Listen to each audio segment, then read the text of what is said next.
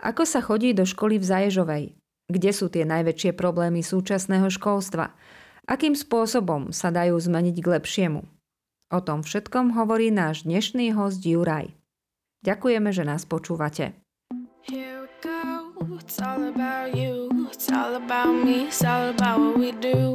Making art, you and me. Trying to find something to believe because I'm running wild, I ain't running free. Ja vám prajem príjemný piatkový večer. A o chvíľu už teda začneme s diskusiou, už máme mikrofóny a všetko pripravené. A veľmi vám chcem poďakovať, že dnes ste si našli čas a aj keď je piatok a mohli by ste sa venovať svojej rodine alebo nejakému svojmu hobby. Takže verím, že táto diskusia bude pre vás prínosná a hlavne chcem poďakovať Jurajovi, ktorý prijal naše pozvanie. Dobrý večer. Uh, Juraj je aktivista, vyštudoval uh, filozofiu, aj bol teda profesorom na filozofii na Univerzite Komenského. Následne sa rozhodol... Tak, profesorom som úplne nebol, ale môžeme nechať. Následne sa rozhodol založiť program Živica, ktorý teda pod sebou má naozaj že nie jeden projekt, ktorý vám tu dnes predstavíme. A ja už nechám Juraja, aby sa možno ešte doplnil a predstavil krátkosti aj on sám. Dobrý večer, tak moje meno je Juraj Hýpš. Uh, mňa predstavujú stále ako aktivista, aby som bol férový. Uh, ja som v politike niekoľko mesiacov a ten dôvod, prečo som išiel do politiky, je, že ja som sa snažil 20 rokov zmeniť školstvo z dola a to má veľký význam a mňa to nesmierne bavilo. A, ale všetky veci, čo sme robili, my sme nerobili, že vďaka štátu, ale my sme to robili napriek nebu. Nám nepomáhal ten štát keď som bol s učiteľmi, so študentami, tak všetko to vlastne bolo len vďaka tomu, tomu nadšeniu. Takže ja som sa v, istej chvíli na jar e, tohto roku rozhodol, že skúsime to aj z hora, aby som si raz mohol povedať, že spravil som všetko, čo bolo v mojich sílach, aby to vzdelávanie zlepšilo. Snáď to vyjde. Keď nie, ja budem teda kľudne spávať, že viacej som mu spraviť nemohol. Takže takto, aby to bolo korektné a aby ste teraz nemali pocit, že, že som aktivista, lebo v tejto roli už niekoľko mesiacov nevystupujem. Takže moja prvá otázka je na teba, Juraj, že prečo si sa rozhodol opustiť pozíciu učiteľa na vysokej škole a rozhodol si sa založiť svoj vlastný program? Uh, no, túto otázku mi kladla mama 14 rokov, pretože ona, ona pôsobila, ona bola v, v knižnici na Filozofickej fakulte. Uh, ja som zase nebol na filozofickej fakulte, že keď poviete, že profesor na fakulte, to keby tu sedeli tí akademici, je tu niekto z vysokého školstva, z akademického prostredia? No, ja nie som určite, že profesor, ja som skončil ako magistra, išiel som na doktorát a po dvoch rokoch som zistil, že to je úplná blbosť, lebo že to nikomu nič nedáva. Hrali sme tam takú hru, že niečo tvoríme a, a mňa to moc nebavilo. Ja som od 15 rokov uh, fungoval na Greenpeace ako občianský aktivista a ja som tou dušou bojovník, aj keď dnes ma kolegovia tak kročia, aj ukludní sa, už musí byť taký konzervatívnejší, tak ja sa strašne, strašne snažím. Ale, ale vo vnútri ja som naozaj skôr ten, skôr ten bojovník, ktorý chce, aby sa tie veci pohli a robili a nerobilo sa to len, len na oko. A ja vždy aj hovorím takú zásadnú vec. Ja som v 17 zakladal s kamarátmi že anarchistickú asociáciu, čo bol, čo bol výborný počin, a to strašne veľa naučilo. Uh, lebo my keď sme robili tlačovú konferenciu ako anarchická asociácia, my sme tam mali plno novinárov. Všetci chceli byť s anarchistami a klázim otázky. A to bolo v období vlastne, keď na Slovensku bol, uh, bol mečiarizmus a zažil som si naozaj, že veľmi tvrdé obdobie, keď naozaj to nebolo úplne takéto prajné prostredie, že občianskí aktivisti a tretí sektor. Bolo to značne horšie, ako sa dnes tomu tretiemu sektoru správa vláda. To bolo vtedy naozaj rádovo, rádovo niekde inde. Ja som častejšie bol e, zadržaný na Sasinkovej e, v policajnej cele ako doma. Jediné šťastie bolo, že vtedy neboli mobilné telefóny, moja mama netušila, kde sa nachádzam. Ja som vždy jej vysvetloval, že som niekde bol od knižnice, neviem čoho. Jediný problém bol, keď potom niekde to v novinách našla. Ale vďaka Bohu, že bez tých mobilných telefónov moja mama to zdraví prežila a vrátim sa k tej vysokej škole, prečo som odtiaľ odišiel. A vidíte tu veľa, veľa mladých, čo som, čo som rád. A ja som išiel učiť na filozofickú fakultu s takým nadšením, že, že poďme to robiť tak, že tá vysoká škola, že to naozaj chceme to najlepšie, čo sa z nás dá dostať.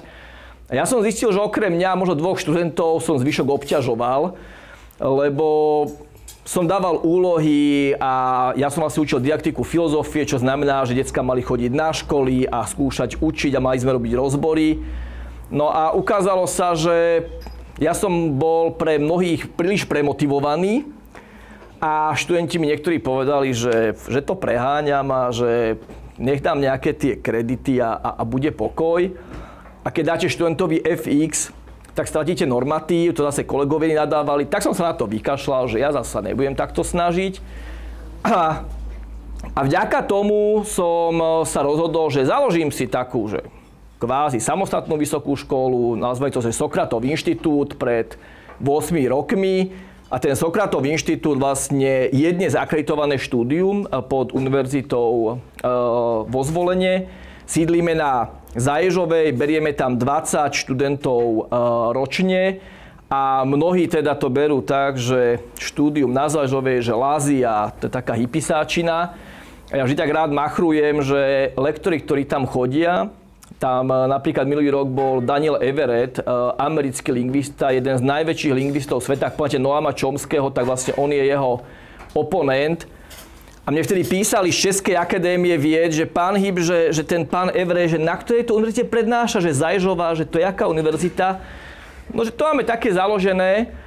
Oni ho pozvali do Prahy a Daniel Everett neprišiel do Prahy. On si vybral Zaježovú a, a možno aj vďaka tomu, že on bol človek, ktorý skúmal jazyk kmeňa Pidaha v Južnej Amerike, tak mu tá Zaježová pripadala, že to je možno niečo podobné. Takže chodia tam takíto, takíto ľudia, zamachrujem, Uh, jedna z našich uh, lektoriek uh, bola Zuzana Čaputová, pokiaľ sa nestala prezidentkou.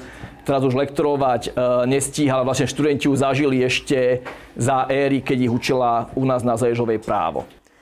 Skvelé. Ja sa k Sokratovmu inštitútu ešte, ešte potom neskôr vrátim, lebo možno niektorí z vás neviedia, neviedia, čo to vôbec za program je. Ale chcem sa ťa opýtať, že aké boli začiatky Živice, lebo v podstate Živica spravuje všetky tieto zvyšné programy, takže aké boli začiatky a čo vtedy bolo tvojim cieľom, čo si chcel Živicou dosiahnuť?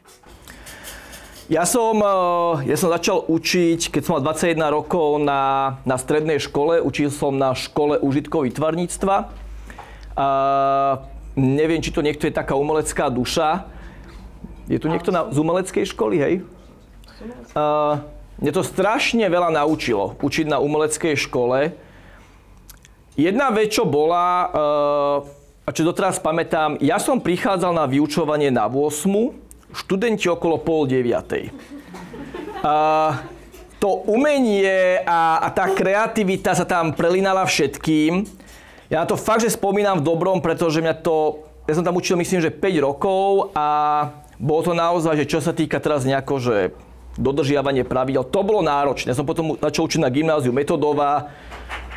To bola dovolenka. Všetci prišli na hodinu ako mali, proste až to bolo nudné, hej. Ešte ma tí študenti ničili, aby som mi učil maturitné otázky, ja som vysvetlil, že to netreba, niektoré veci sú blbosti, poďme sa venovať vážnym veciam. V tomto tí umelci boli dobrí. Tam sme naozaj išli do mnohých veciach e, do hĺbky.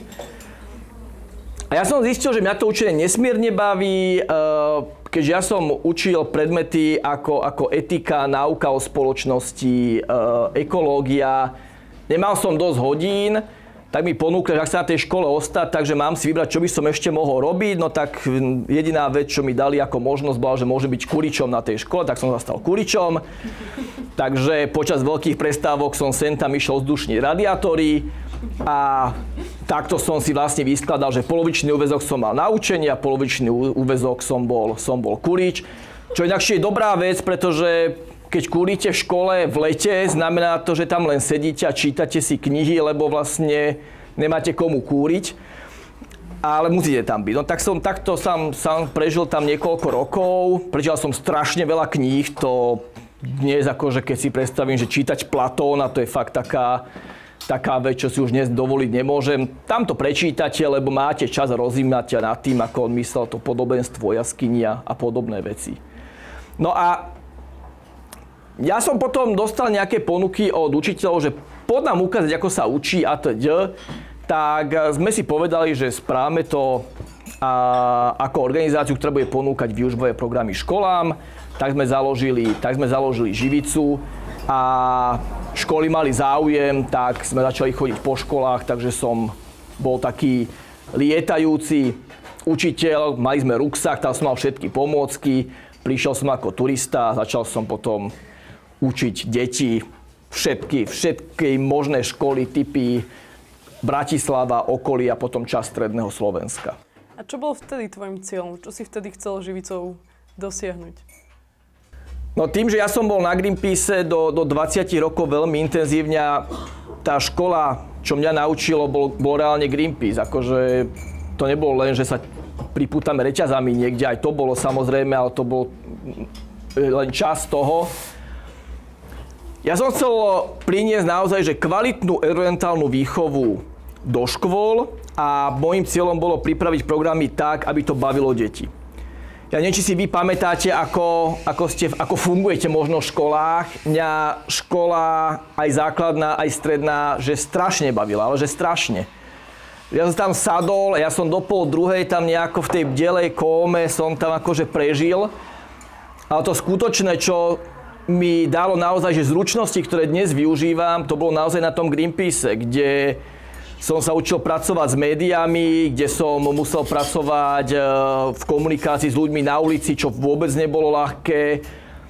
My sme na Greenpeace mali mail, to vy dnes nepochopíte, čo to je, ale tam ten e-mail, keď prišiel prvýkrát z Holandska, na to všetci pozerali, čo to je. Na škole sme to nemali. To na škole nemal nikto. My sme na Greenpeace mali e-mail, to všetkým hovorili a to ešte bol taký modné, ma to tak vzúčalo a pomaly to išlo čierno-biele. No pozrite si nejaký film pre pamätníkov, tam tie e-maily uvidíte, ako to, ako to vtedy pred tými 20 30 rokmi fungovalo. Ale pri mne to dalo strašne veľa a som si povedal, že by som chcel, aby som to, a, tú ochranu životného prostredia nejakým spôsobom robil aj to cez, cez to vzdelávanie. Lebo Greenpeace je známy tým, že robí nenásilné priame akcie a ono to vyzerá naozaj, že, že sranda a tak ďalej. To psychicky nesmierne vyčerpávajúce, ako naozaj niekde sa priviazať a znášať tam ten stres a psychický tlak a, a vtedy naozaj tá policia tu na Slovensku bola veľmi drsná. Ja som po dvoch rokoch bol nesmierne, nesmierne unavený, ale aj, aj psychicky. Akože asi toto dnes volá, že vyhorenie, ale ten tlak psychický, že čo to všetko vlastne spôsobuje, to bolo, to bolo enormné. To boli naozaj príbehy, ktoré dnes si nevieme predstaviť, kde nám kolegovia z zahraničia rozprávali, že ak tam budú novinári, netreba sa ničoho báť, proste nikto si netrúfne vám ublížiť, pretože tam, sú tam médiá.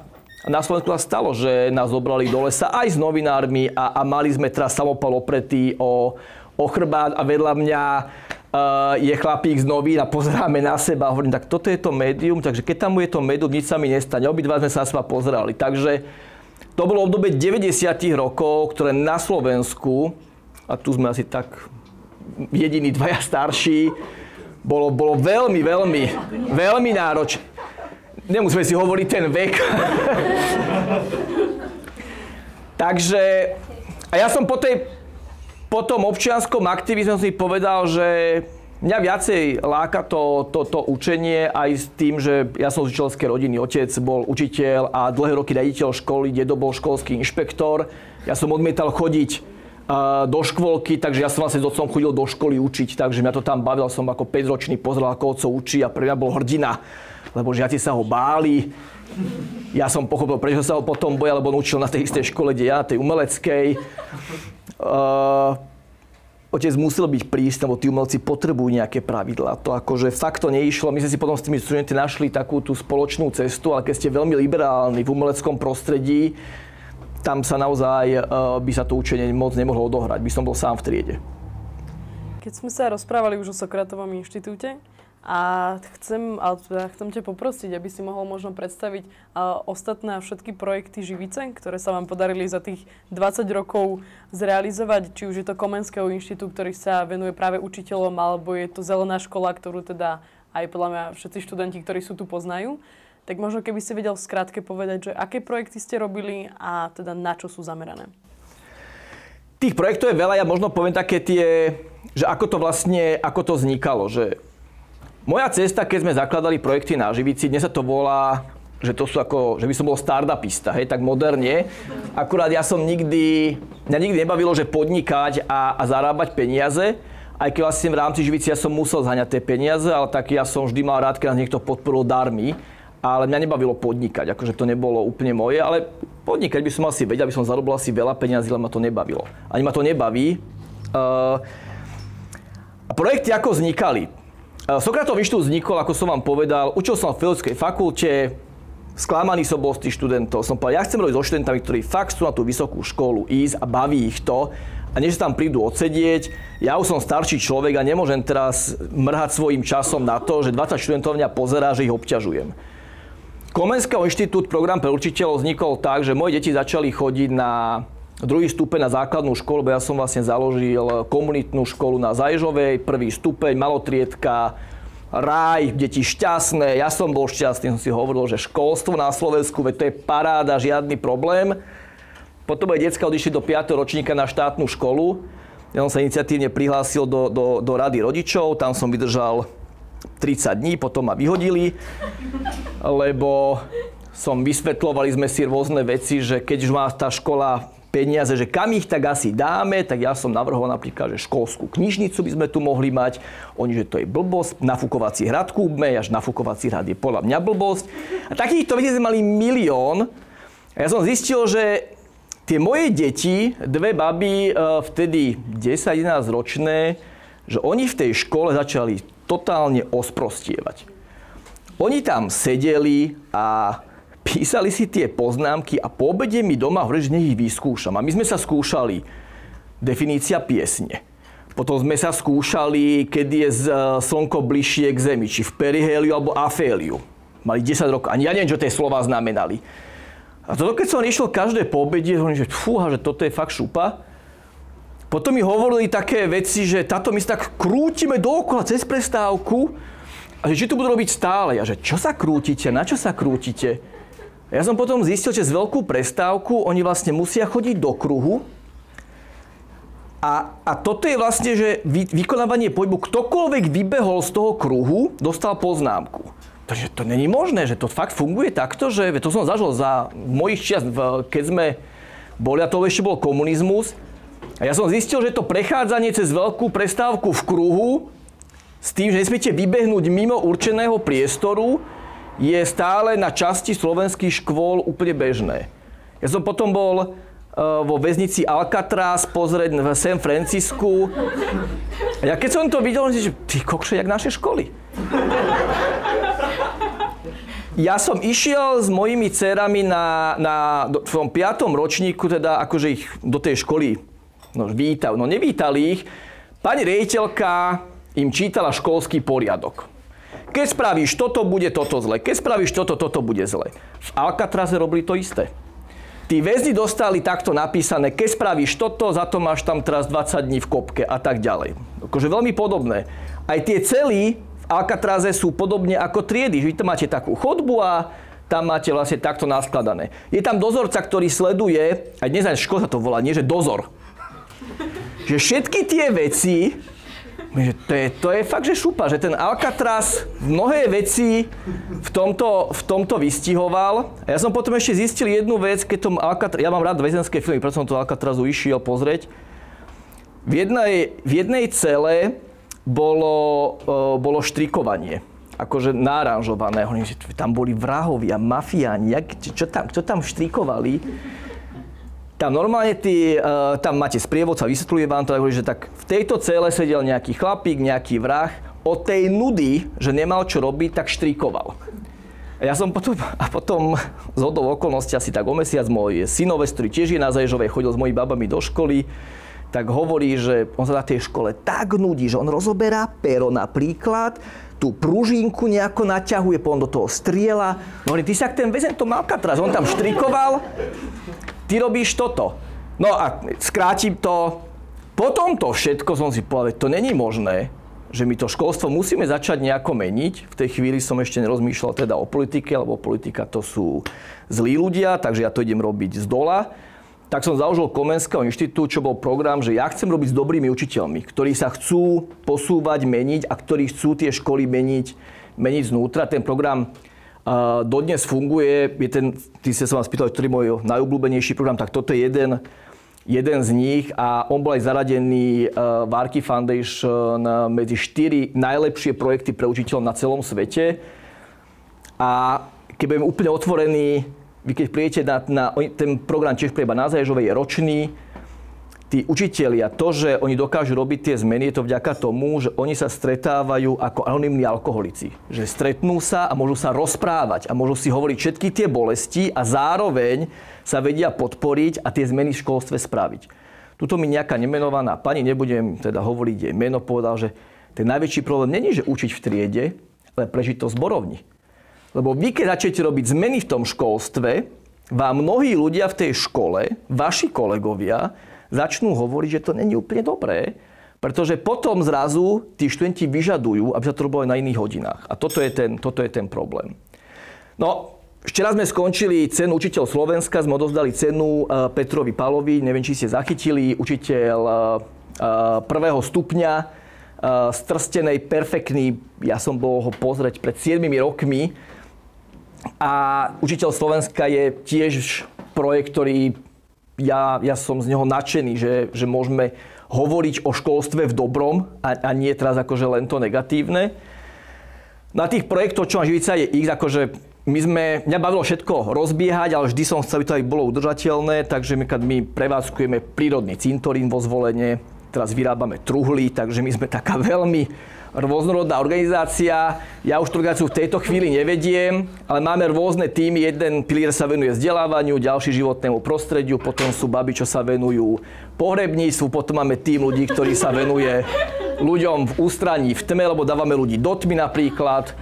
Čiže je to veľmi pestré. My keď sa aj stretneme a máte poradu, niekto by to nahrával, nepochopí, ale všetko to má hlboký zmysel a ten zmysel spočíva v tom, že Živica má ten claim, že inšpirujeme k zmene, že snažíme sa ukazovať cez konkrétne príklady, ako sa tie veci a zmeny v tejto krajine dajú robiť. Takže toľko stručne, pozrieme 7 hodín. No. Juraj, keď stále opisuješ uh, Zaježovú, tak ja sa ťa chcem opýtať, čo je to vlastne tá Zaježová, čo je to ústranie v tme a čím je Zaježová iná, výnimočná a prečo je to obec, ktorý si sa rozhodol žiť a teda nebývať v Bratislave, ale v Zaježovej? Ja som rodený Bratislavčan a Zaježova sú lazy pri, pri zvolenie. Neviem, či niekto teda o Zaježovej, o Zaježovej počul. Počul niekto o Zaježovej? Áno. Hej. Čo je trošku problém, lebo keď to o tom veľa ľudí počuje, tak za prvé zvyšujú sa nám ceny pozemkov a domov, lebo veľa ľudí tam si myslí, že tam je raj. Není, to vám rovno teraz poviem. Ja som tam prišiel žiť pred 14 rokmi a priznám sa, ja som tam nechcel žiť. Akože moja prvá žena vymyslela, že poďme do prírody a že no tak dobre, tak ja som ten ekológ, tak idem do prírody, ale prvý rok, čo som tam ja žil, to bol pre mňa kultúrny šok všetkým, čo sa dá predstaviť pod tým.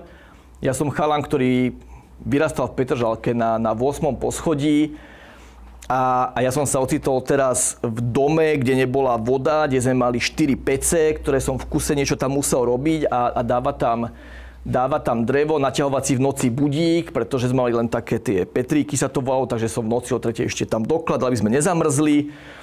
A toto som vlastne robil celý deň. No, buď som riešil drevo, vodu, alebo som vlastne sa spýtoval sám seba, že na čo som tam vlastne ja prišiel. Mal si skúsenosti zo školstva, keď si bol kurič. Áno, áno, no, tam to bolo také gombíky, som tam mal, tu bola plynová kotolňa. Takže tuto bol, toto bol že úplne iná, iná vec. Ale Zajžová bola, ja som ho poznal aj predtým. To, tam chodili ekológovia, tam sa stretávali ľudia, ktorí pôsobili v ochranárskom hnutí. A ja som bol vždy taký, že pre mňa to nebola aj tá ľudová kultúra, akože není to úplne, možno by som chcel vchodiť v kroj a ujúchať a teraz kosiť z kosov a podobne. No ale som sa tam ocitol, prvý rok bolo taký, že ja som myslel, že umrem. V zime, ja môžem nazvať knihu o tom, ako čo sa všetko dialo napríklad, napríklad zime. Krátky príbeh. Niekto nasadzoval z vás reťaze na auto? Ja keď som to prvýkrát robil v zime, hej, v decembri na Zaježovej. Zapadol som, dobre, tak mám v kufli tie reťaze, tak som si to otvoril a čítam si ten návod a tam je napísané, že vyskúšajte si to na suchej a čistej ploche. To nie, že... Nie, to není možné. Pokiaľ ste v živote nenasadzovali reťaze, nepochopíte tento príbeh, pretože nasadiť reťaz na to koleso, to je, že vysoký stupeň kreativity. Máte zmrznuté ruky, je minus 10. Na Zaježovej nemáme lampy vy tam stojíte, nemáte mobil, pretože na Zaježovej v tej dobe nebol mobilný signál, vy ste ten mobilný signál nepotrebovali, máte maximálne sviečku a teraz tam stojíte a zistujete, jak sa s tým autom dostanete proste odtiaľ von. A ja som bol v tej chvíli, teraz pamätám ten moment, ja chcem ísť do Petržalka na námestie Hraničiarov, ja neznášam celú tú prírodu, lebo som bol z toho zúfalý.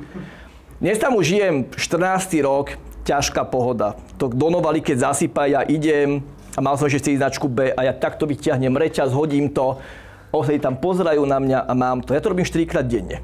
To tam takto robíte s týmito reťazami, naučíte sa. Veľa vecí som sa naučil, ale klamal by som, keď som povedal, že to je ráj a súlad s prírodová harmónia. Na jar som vyzeral tak, že som zostal o 20 rokov proste. Ja som myslel, že že neprežijem. Vrátane to, že nemali sme tam záchod, čo znamenalo, že, sme, že som chodil na latrínu a keď ste zvyknutí na toalete, že čítate napríklad, alebo pozráte mobil. No, tam nemáte čo pozerať, tam nebol signál. A teraz skúste sedieť na latríne, keď je okolo minus 15 a čítať si teraz tie komentáre. No, nedáte to. Čiže po rokoch som sa naučil, som zistil, že tým, že tam uh, vyrastali moje deti, aj mali vlastne chodiť do škôl, keď majú stále latrínu. Žiadny problém. Oni tam sadnú, vykakajú sa, vybavené, žiadny problém. Ja dospelý som mal s tým už s tým, e, s tým vážny problém. Takže k Zajžovej milión príbehov, a toto je teda o, o vzdelávaní. Mne Zajžova dala veľa, pretože dnes sa veľakrát hovorí, že treba poznať regióny a treba, ja to aj svojim kolegom hovorím, že vy keď prijete do kultúrneho domu v nejakej dedine, to nepoznáte región. To, že tam ste hodinu a pol s miestnymi ľuďmi, to je sranda, zabavíte sa, spýtujete sa, ale žiť tam a pochopiť, prečo tam niektoré veci sú také, aké sú. To tam chce naozaj že životnú skúsenosť.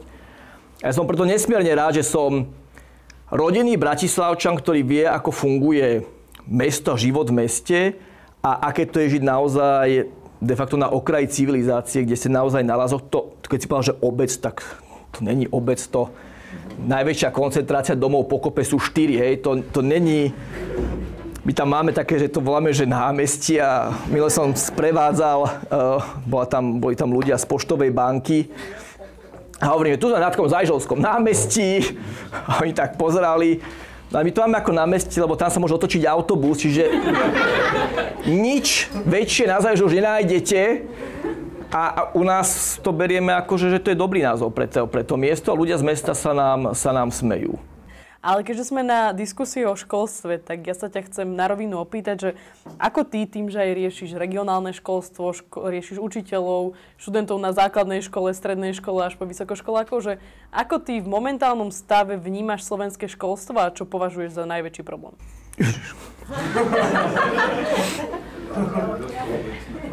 uh, Včera, včera som bol na konferencii, ktorú robila iniciatíva To rozum, ktorá prezentovala dáta o slovenskom školstve. Robili to dva roky a tie dáta sú naozaj že výpovedné. Je to čistá depresia. Ako fakt, že vážny problém. Jediné šťastie, že po tej konferencii som hneď išiel na učiteľa Slovenska a ja som tam videl teraz tých disidentov, tí, čo proste to školstvo vedia meniť. Ja vám poviem, že dobrá správa je to, že Slovensko je malá krajina a tu reformovať školstvo sa dá.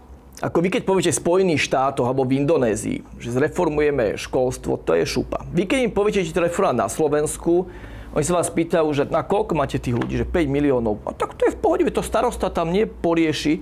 Je, že nie, my sme, to je celá krajina. 5 miliónov je strašne máličko. Ako z globálneho hľadiska Slovensko je krajina, ktorá môže mať špičkový vzdelávací systém práve vďaka tomu, že tu sa dajú tie inovácie na takom malom priestore s takým malým počtom ľudí v podstate veľmi rýchlo robiť. Toto robia de facto firmy. Asi viete, že bezkontaktné e, platby sa testovali na Slovensku. Práve z toho dôvodu, že my sme malá krajina, tu sa to dá otestovať. Ako náhle to funguje, púšťa sa to globálne. Nebude sa testovať bezkontaktná platba v celých Spojených štátoch. Je to drahé, neefektívne a veľ, veľmi, veľmi náročné. Tu ten problém toho slovenského školstva je iný. A, a to je ten, že vlastne tu nikto nebol pripravený na to ministerstvo ísť nejakou jasnou víziou. Keď si pozriete posledných ministrov, tí ľudia tam boli vždy náhodne. To bola vždy náhoda, že sa tam zrazu ten človek, on nevedel ani ako. Ako, ja tých ľudí niektorých poznám, to teraz nie sú že anekdoty. Oni naozaj netušili, zastanú tam tými ministrami. On si tam sadol a prvé, čo spravím? No, teraz si predstavte, že dostanete post ministra školstva, náhodne, to ako vás vylosovali, čo spravíte ako prvé? Čo by ste spravili? Aby ste to nejako uhrali. Nemôžete povedať, že mňa, mňa vylosovali, t- viete, to sa nedá. To položíte vládu. Oni jedinú šancu, čo majú povedať je, že idú pripraviť nejakú koncepciu. A to, oni to robia dva roky. Oni vedia, že ich životnosť není väčšia ako dva roky a týmto tie dva roky to držia, že idú robiť nejakú koncepciu. Ak sa bavíme o problému slovenského školstva, to riešenie je, že ktokoľvek to ministerstvo školstva ide, si má spraviť domácu úlohu a má ukázať, čo chce robiť, má ukázať tým ľudí a keď to vie, tak nech tam ide. Si predstavte, že do firmy, na, na nejakej pozície tam dáte niekoho, tak nechcel by si to robiť, tak nájdem tam kamoša, veď to sa rozsype. Veď ešte riaditeľ na základnej alebo strednej škole musí predstaviť nejaký koncept, čo chce robiť. My dnes na ministrov ťaháme ľudí len tak náhodne. Preto sa to školstvo za tie roky reálne, že, že nikdy, nikdy nepohlo. A keby sme chceli, že veľmi, veľmi hlboko, tak to je na ďalšie 4 hodiny. Ja sa snažím a ľuďom hovoriť, že, že to ide, pretože tá depresia, to je veľmi nebezpečná vec, ktorú na Slovensku máme, že my sa vieme neuveriteľne stiažovať a až časy to je oprávnené, ale podľa mňa my už musíme prejsť do kroku, že ukázať, že ako to ide spraviť. A keď to išlo z dola a tí ľudia tu sú, tak to chce synergiu tak, aby to išlo aj z hora. Akože to je podľa mňa úplne základný, základný moment. A podľa teba, zase je to otázka na pol hodinu, ale že ako by práve malo vyzerať slovenské školstvo? Ja som dostal tú otázku v kláštore v Podznievom teraz, keď sme boli, keď sme boli na diskusii. To školstvo by malo byť také, že v tej škole pociťujete, že to má zmysel. A, a ja som na takých školách bol aj, aj na Slovensku. Uh, zažil som uh, niektoré školy, uh, školy zahraničí, ako to funguje. Ale celé, ak sa bavíme o školstve, tam alfa omega sú učitelia. Ak máte dobrých učiteľov, tak to proste funguje. Dnes to funguje veľmi jednoducho, veď to není ani tajomstvo, ani verejné tajomstvo. Na pedagogické fakulty, aj na fakulty pripravujúce budúci učiteľov, je tu nejaký študent pedagogickej, aby... Dobre. Dobre, prečo ste na tej pedagogickej? Aha. A takže nie, nie ste učiteľka na prvý stupeň.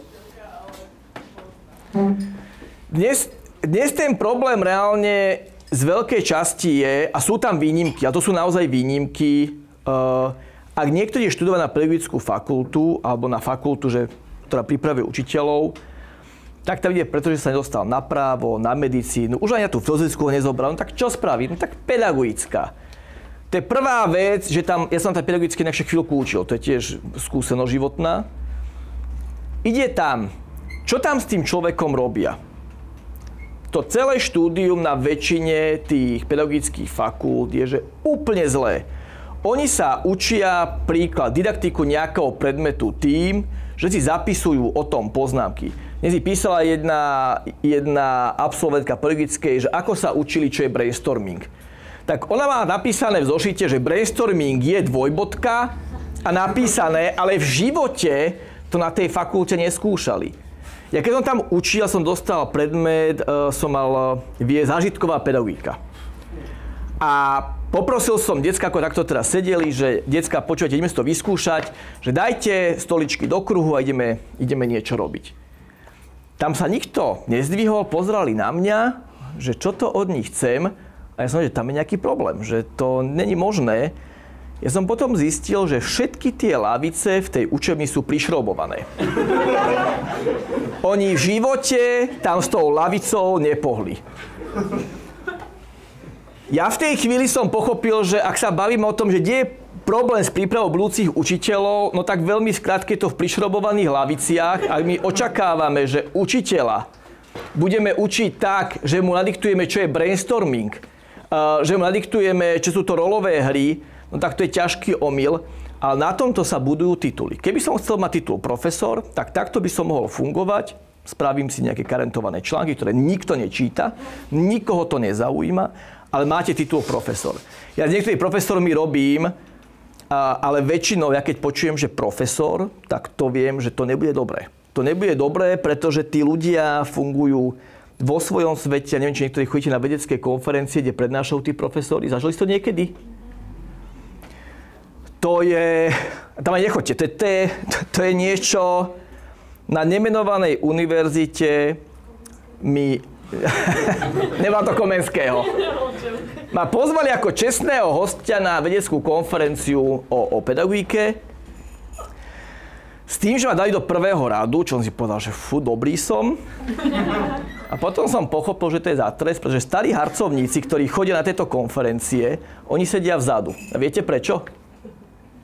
oni vedia, že to bude taká nuda, že oni sa po 20 minútoch vyparia, vyžierajú vám tam vonku občerstvenie, vy v tej prvej rade si to musíte otrpieť, že pán profesor vám úplne v pohode 50 minút kliká PowerPoint a číta tam tie vety, ktoré sú písmo 8, tisíc slov, ja si vždy kladiem otázku, vy ste tu gramoty, vy nám to mohol poslať mailom, na čo nám to tu celé číta? Zažili ste niekedy takúto konferenciu? No a teraz ten človek povie, a pán profesor, či mu tam ako tak blahosklone hovoria, ja potom sa spýtujem, že to bolo zlé, nie? No, to si môžem dovoliť povedať ja, pretože ja nie som v tej akademickej obci a ja nepotrebujem ten titul, ale oni keď niektorí by povedali, že to bola fakt blbosť, tak on neobhájí, nehabilituje a teď. A oni sa tam potom tak utvrdzujú, a jediné, čo robia ako vzburu, je, že sedia v zadných radoch a ide sa proste vyžierať. Nikomu, nikomu to nevadí. Zborníky, ktoré vydávajú, v živote to nikto nečítal. To zalomenie, môj syn Jori 6-ročný to zalomí lepšie, ale oni to zalamujú preto, lebo to každému je jedno. A toto je ten, toto je ten problém a takto my pripravujeme budúcich učiteľov.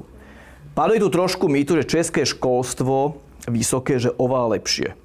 Šťasti, možno, a povedať to také urbánne legendy trochu. Minulý semester som bol na konferencii, kde prišiel tiež český pán profesor a ja som dostal teda možnosť, že mať prvý prednášku. Nebol to preto, že som až taký významný, ale že ja idem zo Zajžova a potom sa rýchlo vrátiť naspäť, tak ma dali prvého. A ja som ukazoval rôzne také príklady a aktivity a teda. Hovoril som, že ak chceme dobre učiť, nemôžeme prednášať a teda a teda. A prišiel tento pán profesor, ktorý bol z Čiech, e, z pedagogickej fakulty a mal názov prednášky bolo, že pedagogické inovácie v českom školstve. 50 minút dal cez PowerPoint, bez problémov, proste všetci na to pozerali, tak trošku si aj pospali, vybavené. A som povedal, tak tento človek je profesor pedagogiky, ja tu hodinu predtým niečo, niečo robím, on bez akejkoľvek hamby tam naseká proste PowerPointy, lebo v tom systéme on nedostane spätnú väzbu, že to je celé blbosť. Ešte aj tí študenti sa mu to boja povedať, lebo ide potom k nemu na skúšku. A toto je problém. Toto je vlastne výzva k zbure, aby keď budete na vysokej škole, takto vás budú učiť, tak musíte hučať. Ak ste ticho, tak ste proste spolupáchateľmi tohto zla, ktoré tu je. Potom dostávame do školstva takto nepripravených učiteľov, ktorí ničia tie deti, a tí učiteľi boli možno aj dobrí, ale im nikto nikdy neukázal, ako majú učiť. A toto je ten vážny problém. Ja som zažila štúdium v Dánsku a myslím si práve, že veľa hovoríš o učiteľoch, že ja vnímam ako keby, že problém aj v samotných študentoch a časokrát teda aj v učiteľoch, myslím si, že ten problém je na obidvoch stranách a čo je s výnimkám a som rada, že tu aj dnes sú, ale že možno ako keby, že ako ty vnímaš slovenských učiteľov a slovenských študentov? Ja si myslím, že problém není nikdy v deťoch. Ako na, na, keď sa bavíme o, o, o základnej škole, problém není v deťoch. My častokrát hovoríme, tie deti sú už teraz také a to je takáto doba. Čo čakáme od detí, ktoré posadíme do lavice v šiestich rokoch a učíme ich tým spôsobom, že im teraz nalievame do hlavy akože vedomosti. Veď ich to nebaví. My očakávame, že dieťa, ktoré je v 9. ročníku, ktoré má 14-15 rokov, keď príde PISA test, kde sa testuje napríklad e, tímová schopnosť riešiť problémy, že ono to dá.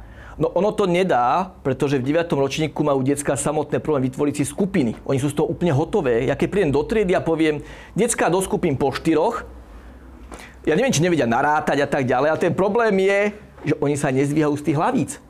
Oni proste takto sú naučené tam sedieť a vy od nich toto chcete, to není ale ich problém tých detí. To je problém nás, dospelých a učiteľov, že takto sme ich zafixovali. Mení deti v 14-15, že to je dosť neskoro, to je vážny problém. My to musíme robiť od 6 rokov. Ja som v Spojených štátoch na škole PK Young, kde bola škola, kde v triede eh, je 119 detí a 7 učiteľov. Taký špecifický spôsob výučby.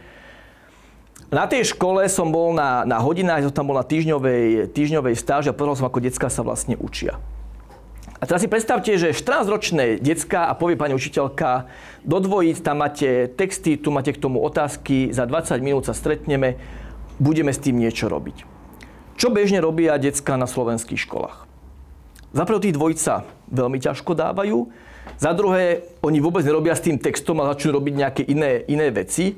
Ja som teraz pozval tie decka tam a oni všetky fungovali. A spýtam sa, že jak vám to, jak je to, že to funguje? No že tak my normálne od 6 rokov toto všetko, tie decka majú návyk a je to úplne normálne a je to úplne bežné.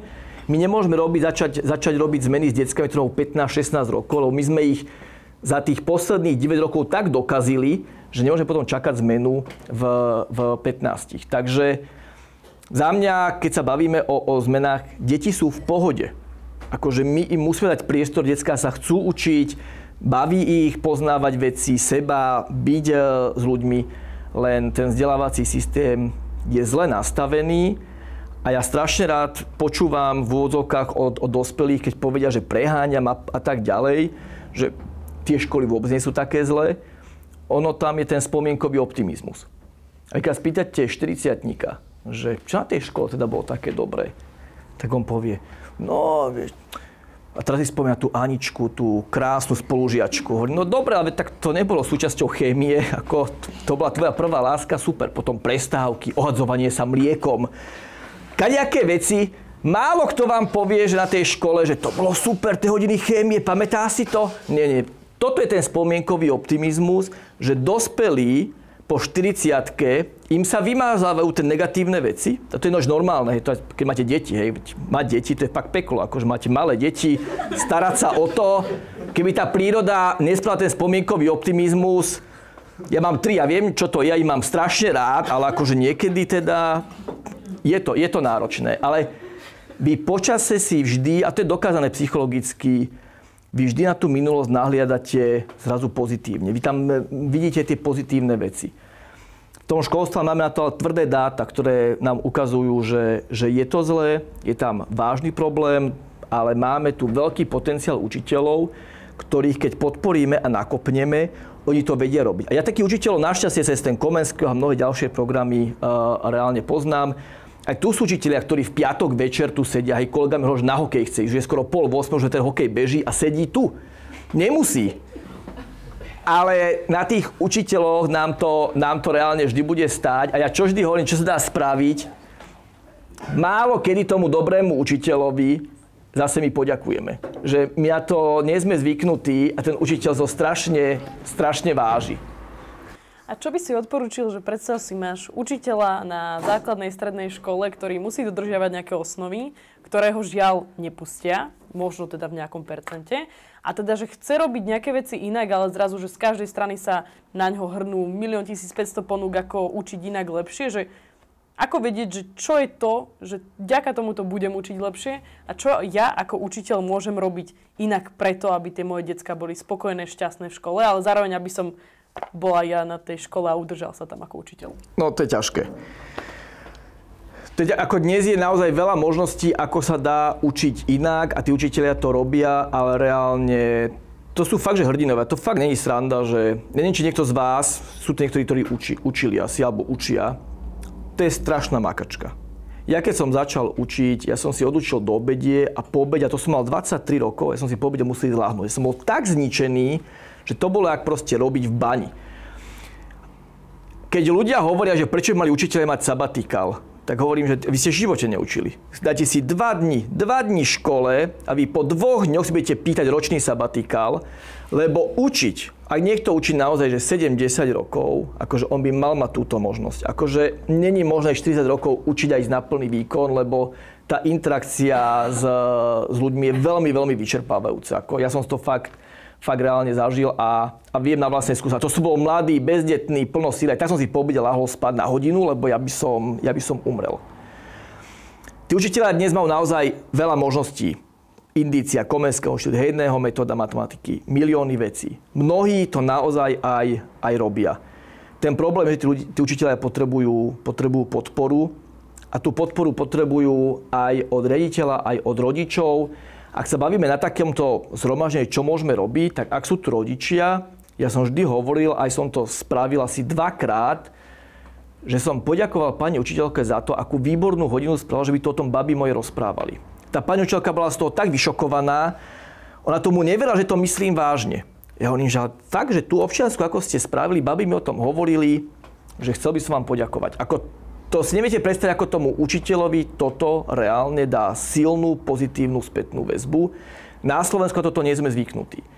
Rovnako ani študenti na to nie sú úplne zvyknutí, že ocení dobrého učiteľa, povedať mu, že toto je fakt dobré, ako ste to robili a, a ďakujem a takto by som chcel, aby to, aby to fungovalo. To sa musíme naučiť. Ako jedna vec zvyšovať platy učiteľom, jasné, ale tú pozitívnu spätnú väzbu my musíme vedieť dávať, lebo tí ľudia potom nevedia, že či to robia dobre či to má zmysel a, a teda. Takže možno týmto, možno týmto smerom, ale školstvo je, že zložitý a komplexný systém a nedá sa spraviť len, len jedna vec tých vecí, treba spraviť viacero, ale netreba objavovať koleso, tie mnohé veci sú už odskúšané a fungujú.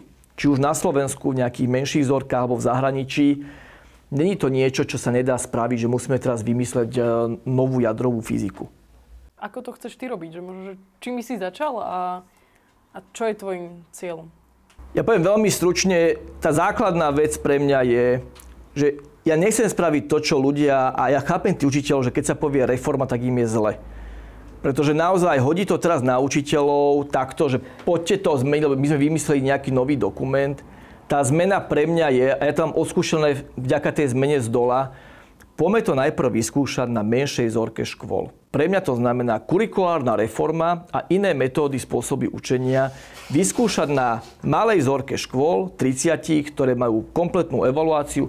Ak to pôjde na tých školách, a to budú rôzne, štátna, súkromná, mestská, dedinská a teď, ak to pôjde na tejto zorke škôl, tak v tej chvíli to môžeme pustiť e, plošte do celého systému. Ale nie naopak, že niekto na Stromovej napíše dokument a 1. septembra zavelí, chodte to robiť, to nikdy nefungovalo. A ľuďom sa nemôže klamať, že sa dá skoloso zmeniť za 1 alebo 2 roky alebo za 4. To proste, to je dlhá doba. To fínsko bajné, tá zmena tam prebiehala viac ako 20 rokov. Ak niekto bude klamať ľuďom, že za 2-3 roky to zmení, tak proste klame. To není proste pravda. To sa nedá spraviť. My vieme spraviť, naštartovať zmeny tak, že na konci jedného volebného obdobia je možné ukázať zmenu kurikula v nejakej vzdelávacej oblasti a potom úspešne to zaviesť plošne, ale neviete to spraviť všetko naraz. To sa nedá, to sa rozsype a za, za, za druhé, tí učitelia tomu musia veriť. Oni musia vidieť, že to ide a tí ich nepresvedčíte tým, že im ukážete zase nový dokument, 200 strán, učí sa Slovensko. To nefunguje takto. Ja keď som videl, prečo učitelia u nás na Komenskom dokážu robiť tie zmeny, sú tie, že oni to videli na nejakej inej škole a potom majú tú odvahu to skúšať u seba. Ja poviem príklad Stana Opatová, teraz som v kláštori pod Znievom. Zavádzala v Nížnej hejného metódu matematiky. Na prvom stupni. Viete, čo bol najväčší problém zavedením tejto nového spôsobu výučby? Čo vás tak napadlo? Čo tak v Nižnej môže byť najväčší problém zavedením hejného metódou matematiky? Rodičia. Rodičia musia pochopiť, že tie zmeny sú. Stana to nevzdala ona bola fakt, že v tomto, že ten bulldog, že ide, že ona tu hejného tomu verí, to baví, ona vie, že to funguje, baví to aj deti. Lenže rodičia, keď prišli deti domov a ukázali tú matematiku, rodičia boli z toho vyšokovaní. Že stanú preplo, chodí tam na Zaježovú, tak vymýšľa kraviny, učí tam nejako deda Lesoňa na matematike, nikto nevie, ako to vlastne má, má byť. A ona vymyslela perfektnú vec, ako, ako to ukázať, že to funguje ona pripravila hodiny hejného matematiky pre rodičov. A prišli jej tam mami, otcovia, dokonca tam sme mali video detkovi a babky. Na tom videu zažijete jednu vec. Oni takto sedia a riešia tie veci druhý, tretí ročník základnej školy a vy tam teraz vidíte 50 ktorí vykrikujú mám to, mám to a tešia sa. Zrazu ten systém tej, hejného, neviem, čo poznáte, je, že vás núti prichádzať na tie matematické postupnosti. Že vám to nenalejú do hlavy, to musíte sami objaviť. V tej chvíli, keď to tí rodičia pochopili, že o tom toto je, tak sa nám mohla učiť hejného metódu matematiky ďalej. A toto musíme robiť na takýchto príkladoch. Potom ja hovorím, napojil som na iné školy, choď sa pozrieť, je to v Nižnej. V Nižnej to tá stana robí, robia to teraz na celom prvom stupni a my potrebujeme takéto príklady ukázať, že to ide. Keď to ide v Nižnej, nie je to žiadna elitná škola, tak v tej chvíli, ak máme dobrých učiteľov, je to na každej škole a tá hejnová metóda matematiky je presne o to, ako sa učiť malo, že detská majú tie veci prichádzať sami. Oni majú proste bádať, skúmať, vyvodzovať závery a nie, že sedia a my ich teraz učíme memorovať, ale nejako tupo vyplňať rovnice, ktoré potom aj tak nevedia v realite nikde použiť. Ale keď sám hovoríš, že, že problémom možno je sama tá pedagogická fakulta, že odtiaľ tí študenti, ktorí majú byť budúci učiteľia, vychádzajú neúplne pripravení, že ako toto vyriešiť? Jedna z možností, čo my máme nastavené, je, že vytvoriť veľký grantový program, aby sa fakulty mohli ukázať o peniaze a vytvoriť nový systém spôsob výučby a prepojenie s reálnymi školami. Neviem, ako, či viete, ako to dnes funguje. Keď človek e, je, chce, byť budúc, chce byť učiteľom, tak musí chodiť na náčuvy a musí potom vlastne uh, odučiť nejaké hodiny. Problém je, že tí cviční učitelia, ktorí majú učiť tých budúcich učiteľov, to není elita, to nie sú tí najlepší z najlepších. Časť učiteľov tam je veľmi dobrý, ale veľká časť tam je, že no, tak dali by to, tak to musím robiť, lebo za to, že napíše jeden hárok papiera, a vyplní tú hodinu, ako ten študent bol, dostane 10 eur, keď sa mu strhne zdravotné, sociálne daň, ostane mu 5,50 za celú túto robotu. To, sú norm- to teraz, to není anekdota, že nejaká urbánna legenda. Takto my platíme cvičných učiteľov, supervízorov, mentorov, ktorí majú byť tí najlepší z najlepších, ktorí ukážu budúcim študentom, ako má vyzerať dobrá vyučovacia hodina. No to ale funguje tak, že študent si tam sadne do zadnej lavice, a zažíva deja vu to isté, čo zažíval, keď bol on sám žiak. Zase tam niekto stojí, vykladá tú latku, diktuje poznámky, všetci spia a potom mu povedia, aby tady išiel učiť on. On nevie vlastne, ako to má robiť, lebo na fakulte mali prišrobované lavice, tam vlastne nič s tým nespravili. Vidí tam cvičného učiteľa, ktorý robí to, čo vlastne sa robilo za celé jeho, jeho školstvo, tak znovu začne učiť týmto spôsobom. Čiže my tento systém musíme zmeniť. To chce nejakú časť peňazí, musíme mať kvalitné cvičné školy, že ak chceme pripraviť naozaj dobrých ľudí, oni sa musia učiť od tých dobrých. Oni sa nemôžu učiť od tých najhorších, alebo tých, ktorí tam opäť nejakým omylom si povedať, tak vyskúšam to. Toto je ten problém. A nemôžeme dostávať na pedagogické fakulty ľudí, ktorí si to volia ako tú poslednú možnosť len kvôli titulu. A ak idú do škôl učiť, tak čas tam chodia fakt, že nadšenci, a tých je máličko, alebo tam idú preto, že si už nenašli nikde inde zamestnanie, ani ten Lidl ich už proste nezobral, mali obsadené pri pokladniach, tak idem na základnú školu. To je, to je, to je úplne, úplne zlé. Aj keď je pravda, že máme regióny, kde dostať sa na učiteľské miesto je veľký problém. Hej, akože Orava. To, tam počet ľudí, ktorí na učiteľské miesto je veľký. Problém máme v Bratislave, tam teraz nám chýba, myslím, že 600 učiteľov. To je, že tam to nechce nikto robiť. To je úplne problém zase finančný a teda. Otázky? Kľudne môžete čokoľvek, aj k Zajžovej, ak vás zaujíma viacej Zajžova. Ja vám... Ak sa môžem ešte, uh, spomínate tu pedagogické a mňa by zaujímalo učiteľka metodické centra. Sú nepoužiteľné momentálne, absolútne. Metodicko-pedagogické centra, keby sme v tejto chvíli o pol v osmej všetky zavreli, nevšimne si to nikto, okrem vrátnika, ktorý zrazu zistí, že tam nikto nechodí. To je celé zle. Ale to keď som hovoril študentom, že sú spolupáchateľmi, časti sú to aj učitelia, pretože chodia na to metodické periodické centra, Viete, koľko ti mi napíšu a povedia, ako tam funguje, že to je celé zlé. A keď som chcel o tom spraviť článok, hovorím, tak poďme to fakt zverejniť, že čo tam na tých metodicko-periodických centrách robíte. Majú sa tam vzdelávať inovačné formy štúdia, bla bla bla. Funguje to opäť na tom, že sa tam posadia, ide PowerPoint, odsedia si to, to je tak strašné, že keď boli tie kredity, kde sa to dalo získavať za to vzdelávanie kredity, tak učitelia si reálne hovorili, systém, najlepšie vzdelávanie bolo také, kde je najviac kreditov za čo najmenší počet hodín a čo najmenej pohybu, ktorý musím vynaložiť počas toho, ako to na tom metodicko-pedagogickom centre som. Čiže áno, ak my chceme zmeniť a, a podporiť učiteľov, metodicko-pedagogické centra musia kompletne fungovať inakšie a musia to riadiť úplne iní ľudia. Vy keby ste to dnes zavreli, nikto to nezistí.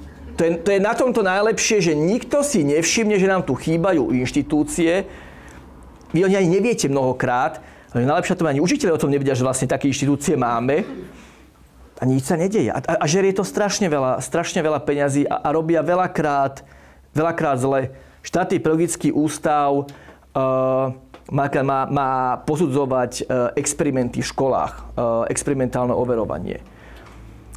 Ja keďže poznám riaditeľa, som si tak povedal, tak vyskúšame teda, že pošlite mi všetky experimentálne overovania, ktoré teda vám školy poslali a chcem vidieť vaše hodnotenia. Tam nastal úplný problém. Oni zistili, že ich nemajú. Ja som to najprv žiadal, ja som najprv chcel, že od roku 1992, že chcem tie. Tak potom, že ne, nebudem ich ničiť, veď to je v archívoch niekde hlboko zahrabené. Dal som tuším rok 2005, od, odtiaľ to chcem. Oni našli tri. A nie, že to snad není možné. Jak sa tu overujú tie veci, inovácie, ja neviem, uh, ITVčko, uh, milióny, uh, badateľské vyučovanie. To nikto nerieši. Proste to je čisto len taká proforma. Toto keď zistíte, že my nemáme dáta a údaje o tom, že ktoré experimenty boli úspešné a ktoré nie, a nikomu to za 30 rokov nenapadlo pýtať, tak to je strašné. Takže na stranu, keď si to pozriete na štátnom pedagogickom ústave, nájdete tri. Nájdete tri, ktoré tam teda dali a to je všetko. A to pritom viem, že koľko tých experimentov uh, reálne bolo. Takto keby fungovala príroda, my tu skapeme. Tá príroda to, týmto evolučným procesom, že to, čo funguje, by tá príroda zabudla, hej, tak toto fungovalo, nevadí, dajme to preč, poďme oznovu zase ten evolučný proces vyskúšať. Toto my dnes robíme. My normálne opakujeme do nemoty niektoré overovania, lebo na EŠPU ich zabudli vôbec niekde ukladať. Ja, ja som nečakal to, že to budú mať nejaké databáze, že mi tam nahodia link. To, to ja už viem, že takto to není. Ja už som bol aj ochotný papier prijať, lenže ani papiere tam nemáme. A takýchto príbehov si môžeme povedať tisíc, nie to len o peniazoch, je to aj o tom, že vy tam máte veľakrát proste ľudí, ktorým to je že úplne, úplne jedno, Jediný ich životný cieľ je vydržať tam do dôchodku a potom ísť na záhradku. Čo není zlé, len to nemôže za štátne peniaze. Vy potrebujete otvoriť ten trh, aby si učiteľ mohol vybrať, kam chce ísť. K nám chodia na Komenského inštitút za prvé, že my máme všetky peniaze od súkromných darcov, nič nám nikdy neplatil štát. Učitelia tam chodia od čtvrtku, ich musia pustiť zo školy, soboty, nedele tam trávia, v lete tam trávia týždeň ale my nemôžeme od každého učiteľa chceť, že sa obetuje a nebude s rodinou a teda, až si dokonca škola to musí platiť. Toto je ten problém. Čiže metodicko centra majú ostať ako tá štruktúra a tam musia byť noví ľudia, tí, čo naozaj vedia učiť. Tam sú ľudia, ktorí naposledy učili, nechcem nikoho dehonestovať, ale možno 1980, aj to si už nepamätajú úplne, že čo to presne bolo. Ja som na tých školeniach bol ľudia, akože to, to, to, keď som z toho vymýšľal, tak si poviem, že tak som z toho vymyslel, tak som vás oklamal a idem domov. No to je horšie, to je pravda. To, to, vy keby ste to videli, ako sa vzdelávajú učiteľia, budete plakať. Ja mám príbehy, ktoré nechci učiteľia zverejniť, kde príde učiteľ na, na školenie do Tatier, má tam byť 3 dní a im povedia, príďte večer, večer na, je o 6. večera, chodte lyžovať ale nikomu to nepripadá čudné. Volal mi to jeden mladý, začínajúci, nadšený učiteľ, ktorý proste nepochopil, ako funguje systém a mi volal, že či to je takto bežné. Ja hovorím, no, no je, no ale tak poďme to zverejniť. Lenže on povedal, že keď to zverejníme, tak čo povie? Kolegom sa to páčilo, že lyžovali. A ja z tých učiteľov chápem, no radšej si zaližujem, ako počúvať teraz 8 hodín PowerPoint, zážitková pedagogika je toto a toto. No tak radšej sa lyžuje, že to je za štátne peniaze. Akože to, toto je ten problém. Takýchto príbehov máte, máte, máte desiatky. Vieš, ale toto ja si myslím, že na Slovensku sa toto už mení a ja vám poviem príklad a tú pozitívnu vec. Matúš Valo, poznáte si primátora Bratislavy, Uh, Matúš Valo bol tiež jeden z našich uh, lektorov na Sokratovom inštitúte. Uh, na Zajžovej tiež už teraz nechodí zase, má, má iné starosti.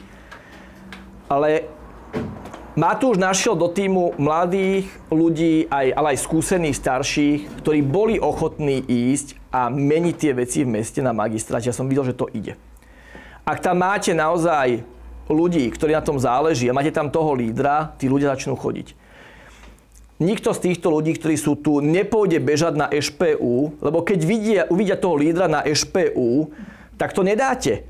Vy presne budete vedieť, že tie porady a všetko, že to je čistý fake, to je len proste len tak. Tam je hlavný cieľ prežiť do dôchodku, prežiť do dôchodku. Lenže máte malo rokov, vy nemôžete takto rozmýšľať, že teraz 40 rokov budeme, budeme čakať. Takže ja si myslím, že ako náhle tam máte ľudí, ktorí majú víziu a majú tú energiu a majú tú silu, pripájajú sa k ním rovnak, ľudia rovnakého razenia a v tej chvíli tá zmena dá spraviť. My sme takých ľudí ale nemali. A videl som napríklad na ministerstve financí, keď nebohý Filko tam zakladal uh, ten finančný inštitút, akých ľudí zrazu k sebe natiahol. Opäť, noví, ktorí to chceli robiť, ono to ide. Ono to ide, len tam musíme dostať takýchto ľudí. Ja práve dnes zažívam, že podľa mňa, že veľa mladých ľudí chce ísť učiť a chce učiť inak. A práve ako keby chcú aj obetovať možno častokrát veci, ktoré môžu robiť, pretože im to školstvo dáva zmysel. Takže podľa mňa, že ja som v tomto taká optimistická. A ja sa ťa chcem opýtať, že poslednú otázku za mňa, takú pozitívnu, aby sme tu neskončili v takej tej traume toho školstva, aké je. Že čo ty považuješ za svoju najväčšiu zmenu v školstve a čo by si chcel ešte, aby bolo tou ešte väčšou zmenou v školstve za teba? Tak ja neviem, ako ja dobrom spomínam na založenie našej, našej komunitnej školy, že to keď si predstavíš založiť na Lazoch súkromnú školu, to bol... Ja keď som videl, čo to znamená, do toho nejdem, hej, spätne. Akože dva, dva roky. Ja som zakladal školu uh, v, v jednej miestnosti, celá škola mala 4 deti, ja som rok a pol vysvetloval na hygiene, že my tam nemáme plyn ani ústredné kúre, že musíme kúriť v peci. Všetky papiery mi vraceli. Nemáme kolónku na pec. Kde to má, no, máme na lazoch pec, nemáme to ako inakšie. Tak som pani hygieničky zobral do auta, do, išli sme na Zaježovú, poprechádzali sme sa, ako to tam funguje, dostali sme pečiatkov, naozaj videli to. Áno, iná možnosť ako pec tam není. A ja som videl, čo to pre tie decka, tá, tá škola reálne znamená, že aké dostali, aké dostali možnosti. Lebo malotriedka reálne znamená, že dnes máme 22 detí, myslím, v triede, v, jed, v celej škole, v tej miestnosti a už je tam prvý, druhý, tretí, štvrtý ročník. Tie decka sú naučené v veľkej miere samostatnosti. Keď sa bavíme o tímovej spolupráci, tam iná možno ako tímová spolupráca nie je, pretože by zomrela aj učiteľka, aj tie deti. Napriek tomu, že moja mama mi vyčítala, že moje dve céry tam e, budú úplne sprosté, lebo si nevedela predstaviť, ako sa môže učiť štvrták a prvák. Obidve baby normálne sú gramotné, vedia čítať, písať, sú v Bratislave e, na školách. A ja som vedel, že toto funguje. Že, že ak máte dobrého, dobrého učiteľa a, a založiť napríklad takúto školu, ako to mení aj tú komunitu. Ako tí rodičia proste teraz okolo tej školy musia fungovať, lebo iná možnosť, iná možnosť tam není. Keď sa hovorí o inklúzii, my sme tam mali, medzi tými štyrmi deťmi, tam sme mali chlapčeka Pálka, ktorý bol na vozíku. Dokým sme vybavili papiere na rampu, aby mohol chodiť uh, hore tými schodmi, prešli 4 roky, keď odišiel. To bolo normálne, to bolo strašné, to proste... Decka sa naučili normálne vec, oni ráno čakali na neho, aby ho proste tej triedy dostali, rozmýšľali nad tým, keď sa išiel na výlet, že kde pôjdu na výlet, aby tam mohol ísť aj Pálko. Ja som reálne zažil to, že keď sa rozpráva o inklúzii, že takto s deťmi, ak to robíte dobre, pre nich to je niečo, samozrejme aj nesmierne proste sú vďaka tomu, že citlivejšie, nie sú žiadne anielici, máme tam kopec problémov, hej, napríklad príchody do školy na čas, tak to je na Zajžovej peklo, lebo veľa rodičov je takých, umeleckých, alternatívnych. Mne teraz jedna novinárka sa tak spýtovala, že pán, vy ste taký celý alternatívny a tak ďalej, že ako tá škola vaša môže fungovať. Ja, ja nie som alternatívny, ja tam... Ja som tam stával o pol 8 a kontroloval som, kto prišiel do školy, lebo deti sa zabudli spolu s rodičmi pri potoku, pozrali žabu. išli oberať lesné jahody. Zajžová je v tomto vysoko, vysoko špecifická a ja zase som človek, ktorý má veľmi rád nemeckú precíznosť a presnosť. Keď má začať vyučovanie o 8, tak od 3 na 8 sme proste v škole. Ako nemôžeme chodiť hoci kedy, hoci ako. Opäť problém neboli deti, problém sú rodičia, lebo rodičia to mali také, že veľmi, veľmi voľné. Takže na Zajdovská škola aj vďaka nej vzniklo niekoľko iných škôl, ktoré sa tým inšpirovali, takže to mám to mám dobrý povedať, taká priama spätná väzba, že prídete tam a, a vidíte tie deti a je to také milé, tam nosím veľa exkurzií, deti sú z toho otrávené. Za minulý týždeň tam bola naši donory IKEA a Poštová banka, každá nich pozerá. Dneska to strašne nebaví. A, ale musia sa na nich trošku pozerať, lebo zase potrebujeme peniaze, aby dofinancovali niektoré veci, lebo budova, ktorej sídlime, vlastne nám nepatrí, čiže čokoľvek sa stane, komín nefunguje a tak ďalej, tak to funguje vlastne na daroch, daroch ľudí, ktorí vlastne tú školu podporia ale my sme nikdy nepýtali od štátu peniaze navyše. Buď to spravili rodičia, a veľa rodič, a rodičia tam robia veľa dobrovoľnícke roboty, alebo sme mali proste darcov, ja neviem, príklad, keď nám fakt, že práskli záchod, a to bol, to bol fakt, že prúser, to bol celé zle to stalo veľa peňazí, tak nám podporili proste normálne mm, ľudia, ktorí nám veria, živici a poslali nám peniaze, lebo tak zase bez záchodov fungovať, to sa, to sa fakt nedá, to znamenalo kompletne všetko, všetko rozkopať. A na to my peniaze ani z normatívu nemôžeme použiť, pretože tá budova nepatrí nám, čiže tam iná možnosť nebola. Takže ale aj prírodný cintorín sa mi páči, že, tam chodím, uh, chodím oddychovať a už tu budem mať miesto. A je to je to milé pracovať s tou smrťou a pominúteľnosťou. Človeku to pomáha nebrať sa až tak vážne a sústrediť sa naozaj na, na dôležité veci, lebo tu či školstvo bude lepšie alebo nebude, nie som si úplne istý. Akože ja budem sa robiť všetko, preto to bolo. To, že zomrieme, to vieme naisto a s tým sa dá veľmi kvalitne pracovať. Vtedy začnete robiť veci, ktoré majú naozaj hlboký zmysel a nebudete strácať čas blbostiami, že budete chodiť na vysokú školu, ktorá vás nebaví a kde vám čítajú PowerPointy a minimálne sa ozvete, alebo si spomeniete, a ja raz zomriem. A na čo tu vlastne sedím? Ten čas je tak krátky, že nemôžem ten čas takto premrhať. Ďakujem ti, Juraj, a prajem vám príjemný, pekný večer. A ja ďakujem. Here we go. It's all about you. It's all about me. It's all about what we do. Making art, you and me. Trying to find something to believe because I'm running wild, I ain't running free. Still got a lot of shit left to see. Najbližšie budú hostiami tak ma teda zabav oceňovaní tvorcovia značky Sobi Eco, ktorá mení potenciálny odpad na užitočné veci. Navyše s podporou zdravotne a sociálne znevýhodnených ľudí.